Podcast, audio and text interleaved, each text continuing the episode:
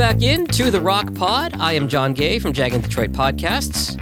I am Lisa Bibbee with Keller Williams Realty, your local neighborhood realtor. I'm Trish Carruth, third generation jeweler and owner of Your Personal Jeweler. I am Andrea Arndt, an attorney at Dickinson Wright.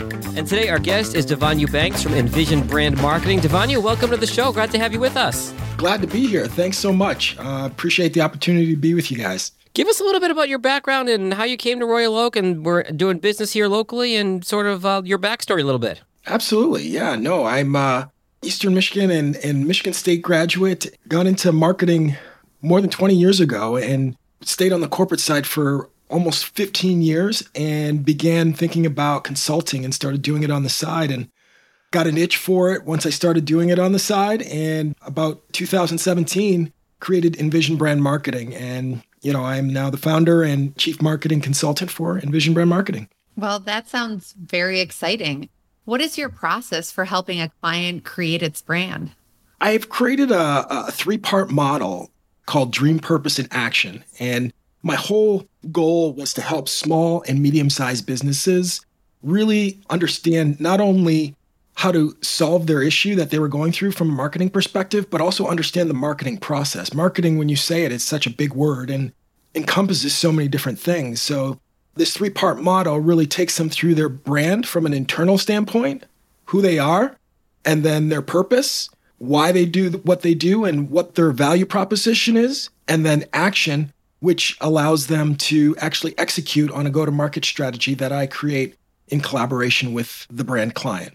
What is something that most new business owners should know about creating a brand? That it really is your personal brand. It's not just about you in terms of who you are as a person, but what your dream was to bring this actual brand to fruition. And so when you have that in your mind, then it's, it's about putting it on paper that mission, that vision, the values, and the culture that you want to create for that brand. So, are there different strategies that you recommend using for small, medium, or large companies? Different strategies are really based on the brand and, based on the industry that you're in. The overall premise of my model really helps align that for any brand or industry. But when we get into it, I really customize it for that particular brand. So it's really about understanding who you are first as a brand.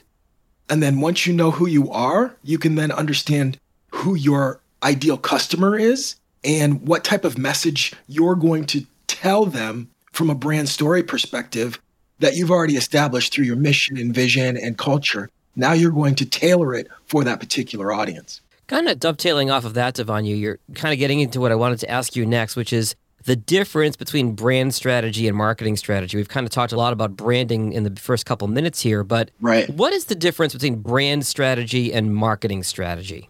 That's a big one, you know. And in terms of brand strategy, again, going back to that first phase and really understanding who you are as a brand, that's why I say it's internal. It's about understanding everything about your business, who you are as a brand, what you're going to represent, and if you're going to hire people, what the culture is all about and how they're going to fit with that culture.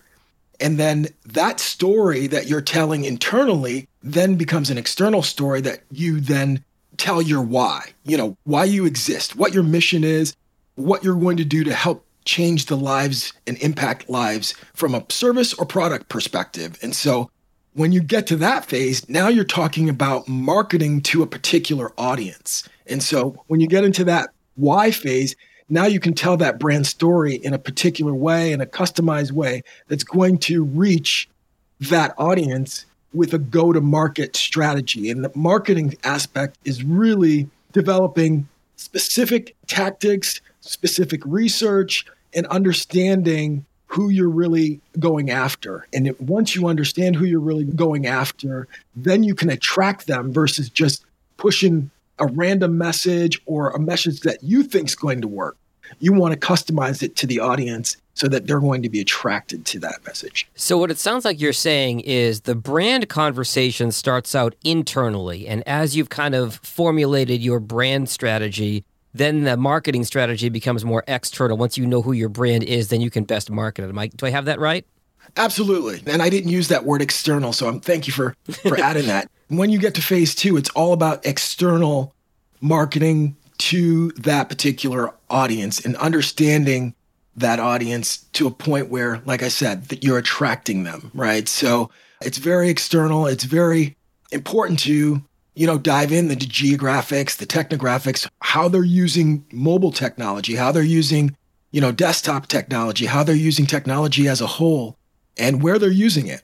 You know, what time of day, when, how they're on social media. All of those specific things are very important externally to understanding your marketing strategy. Related to that, what about a marketing budget? How much of a difference does that make in results? Is there a difference between, you know, a large company's budget, a small company's budget, and really maybe someone like me as a solopreneur who doesn't have a very large marketing budget? Yeah, this is so important, especially when I sit down in the discovery call. I, I do a free discovery call with all my brand opportunities and clients that I sit down with before we even move forward and talk about, you know, where they're at from a budget standpoint. You know, if you have a business plan, that business plan should have carved out a section of marketing within that business plan. If you didn't, and a lot of time it doesn't because you're moving so fast to get your business started and you want to get your website up, you want to do all these things, uh, your product or service, and you forget that I now have to tell this to people externally. and I need money to do that. And, and so that gets left off the table. And so I, I say up front, how much money do you have to spend towards marketing? So I wanted to jump in there too, real quick you keep mentioning attracting clients and all of the marketing that you're doing is to attract them. Sure. So it sounds like such a great idea that instead of you having to go out and call people or you having to go out and push what you are selling, that people start calling you and people search you out. Yeah, absolutely. I think that's extremely important because if you have a value proposition that's unique, your business might be similar to someone else's, mm-hmm. But if you have a value proposition that's unique, let's use running shoes, for example. You have Nike, you have Reebok, you have Adidas. They're all running shoes, but each brand has a different value proposition that they're offering to their audience. And they're attracted to it for different reasons. A person who likes the shoe Nike doesn't necessarily like the shoe Adidas. And there's reasons for that. And they may be internal reasons, emotional reasons, psychological, all of those factor in. And when you begin to tap in and research some of the psychological and emotional and, and even physical reasons why people choose your running shoe, then you're beginning to carve out a specific audience for that particular running shoe. And so Nike has their particular audience that's attracted to their shoe and they know that audience and they nurture that relationship because they've gained that trust and the value from that particular audience. Well, thanks, Davaughnu. Absolutely. So, what is one of the most fun marketing projects that you have worked on? Oh, wow. So, I'm going to use a corporate and a entrepreneur one. You know, the corporate one, really quick, was um, Hilton. Uh, I had an opportunity to move from automotive and some non automotive brands when I was working at GTB here in Michigan, and then moved over to organic and started working on Hilton and got the opportunity to work with Apple and develop a new ad that used the gyroscope that was very new to the Apple phone at that time and create this interactive brand experience that gained a lot of momentum and attracted a lot of customers, but also gained a lot of media and industry recognition for what I developed with Apple in conjunction with some employees that I was working with and leading at that agency. And then my first client, actually, it was my second client. My second client that I worked with uh, a partner on, a retail client, was a great experience because it was the second client, but it was my biggest client. We were able to completely rebrand their entire company. They were an outlet company that needed to really change their marketing strategy because they were a mile away from another outlet. They'd been there for 25 years and they really needed to change who they were as a brand because they hadn't done any rebranding or revitalization of their brand for 25 years. So it was so important for us to be a partner and it was just uh, it's just fun being able to work with them and completely rebrand them and help them attract customers that they had had and new customers that they were looking to attract by giving them a completely different uh, brand strategy. So, some of the best and most successful entrepreneurs that I know have a true passion for their business. So, I just want to know why you chose marketing. What's your passion for it, and what's your favorite part about your business?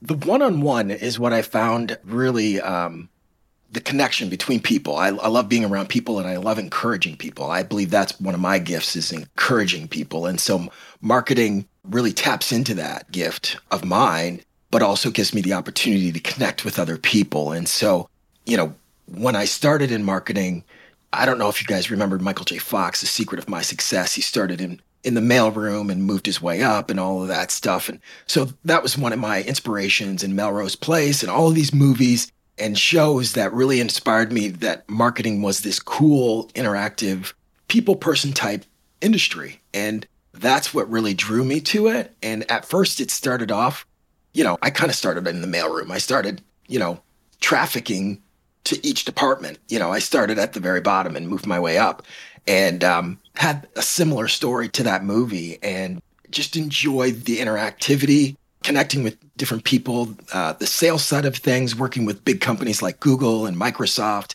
All of those things were, um, you know, part of the dream that I had when I thought about getting into the marketing industry. What changes have you seen over the last year as most of us have been virtual and a lot of us have been working from home and we've seen this shift away from in person to online? What changes have you noticed with clients when it comes to marketing and what struggles and successes have you seen?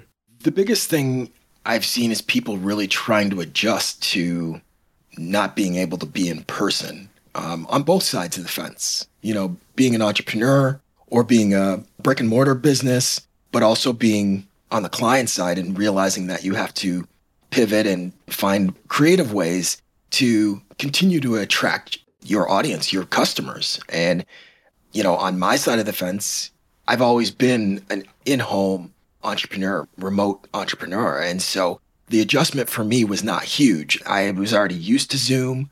I was already used to communicating in that way if I needed to. But not being able to actually meet with people in person, go out on lunches and things like that, that was tough. You know, that transition over, you know, the first couple of months, you're like, yeah, I can do this.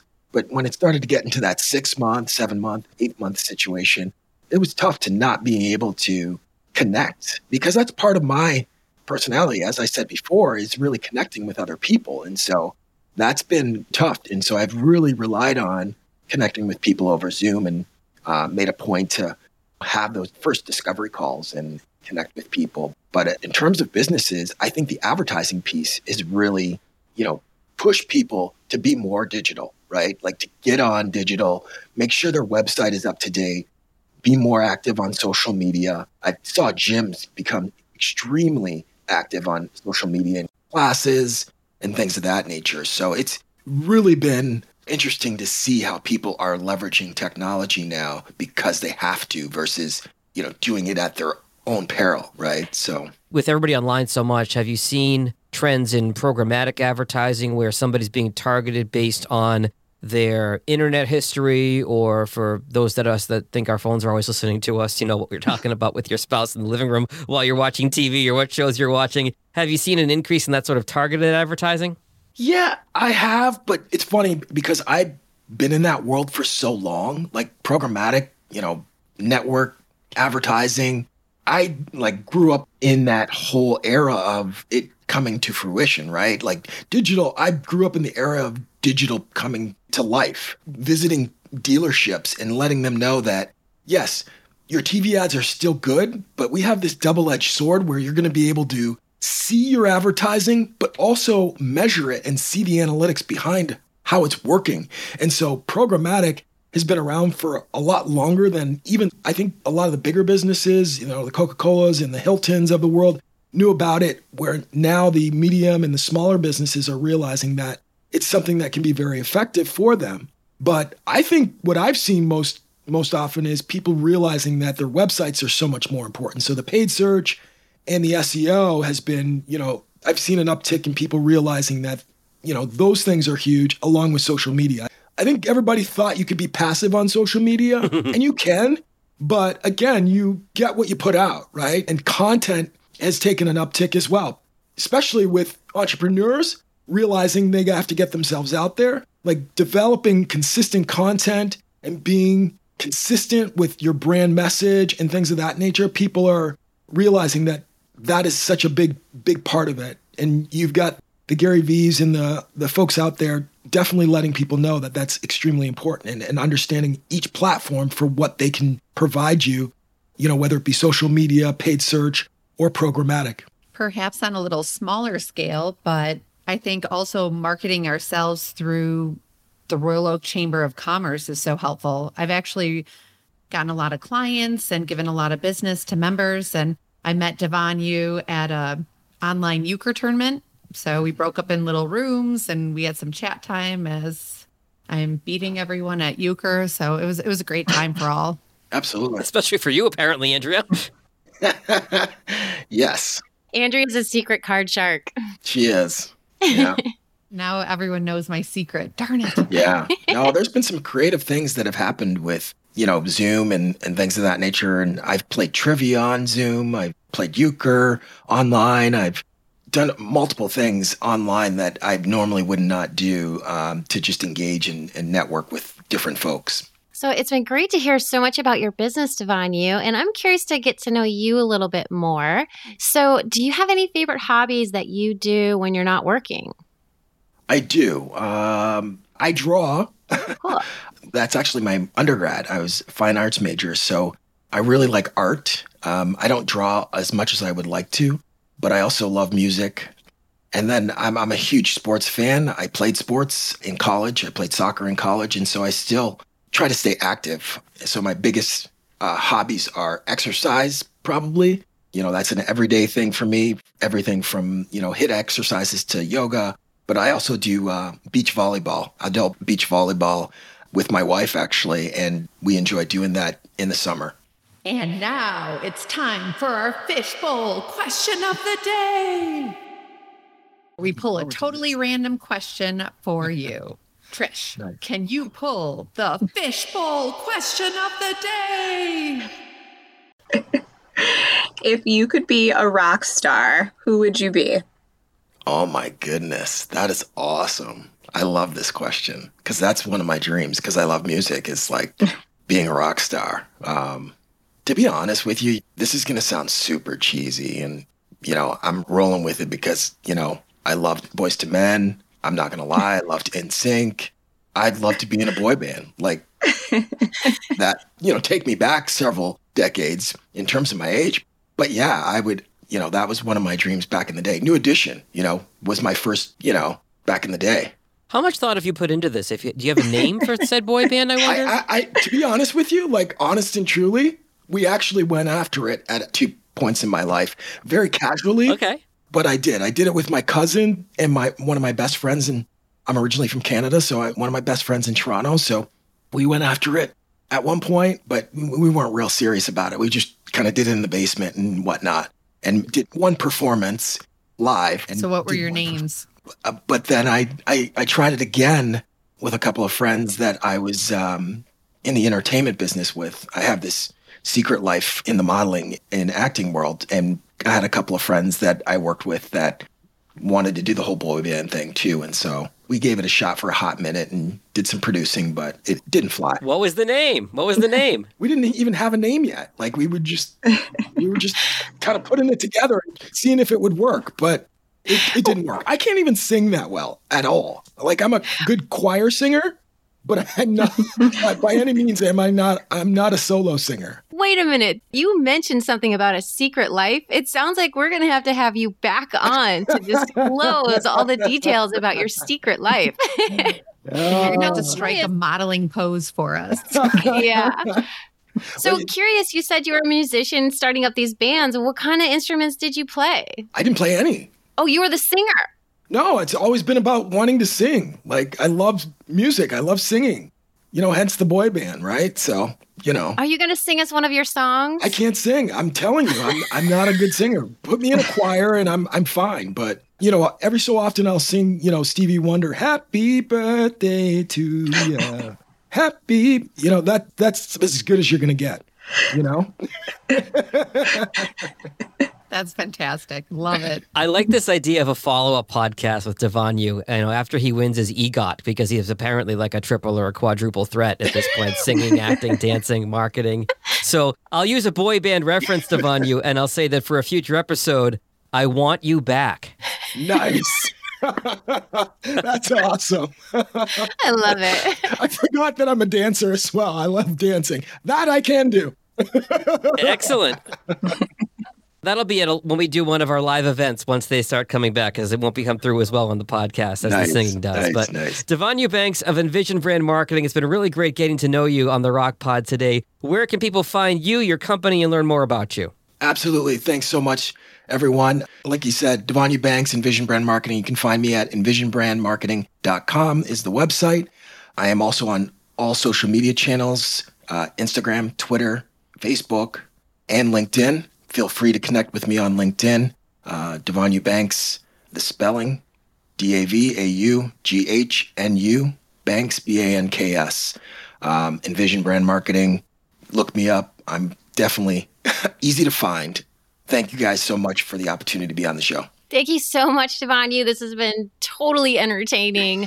Uh, my name is Lisa Bibbee, and I am a realtor with KW Advantage. I put the real back in realtor. And you can count on me to be your guide to writing a winning offer in this crazy hot market. You can find me on Facebook, LinkedIn, YouTube, and Instagram at Sold by Lisa B. I'm Jon Gay from JAG in Detroit Podcasts. For help creating a podcast or improving your existing show, you can find me at jagindetroit.com or on social at jagindetroit. My name is Andrea Arndt. I'm an intellectual property attorney at Dickinson Wright and help my clients protect their inventions and build their brands. You can find me on LinkedIn and on our website, www.dickinsonwright.com. I'm Trish Carruth from Your Personal Jeweler. I specialize in creating unique custom engagement rings and wedding bands. You can find me on Instagram and Facebook at The Personal Jeweler. We want to thank you for checking out this edition of the Rock Pod presented by the Royal Oak Chamber of Commerce. You can follow the podcast on Apple, Spotify, or wherever you get your podcasts.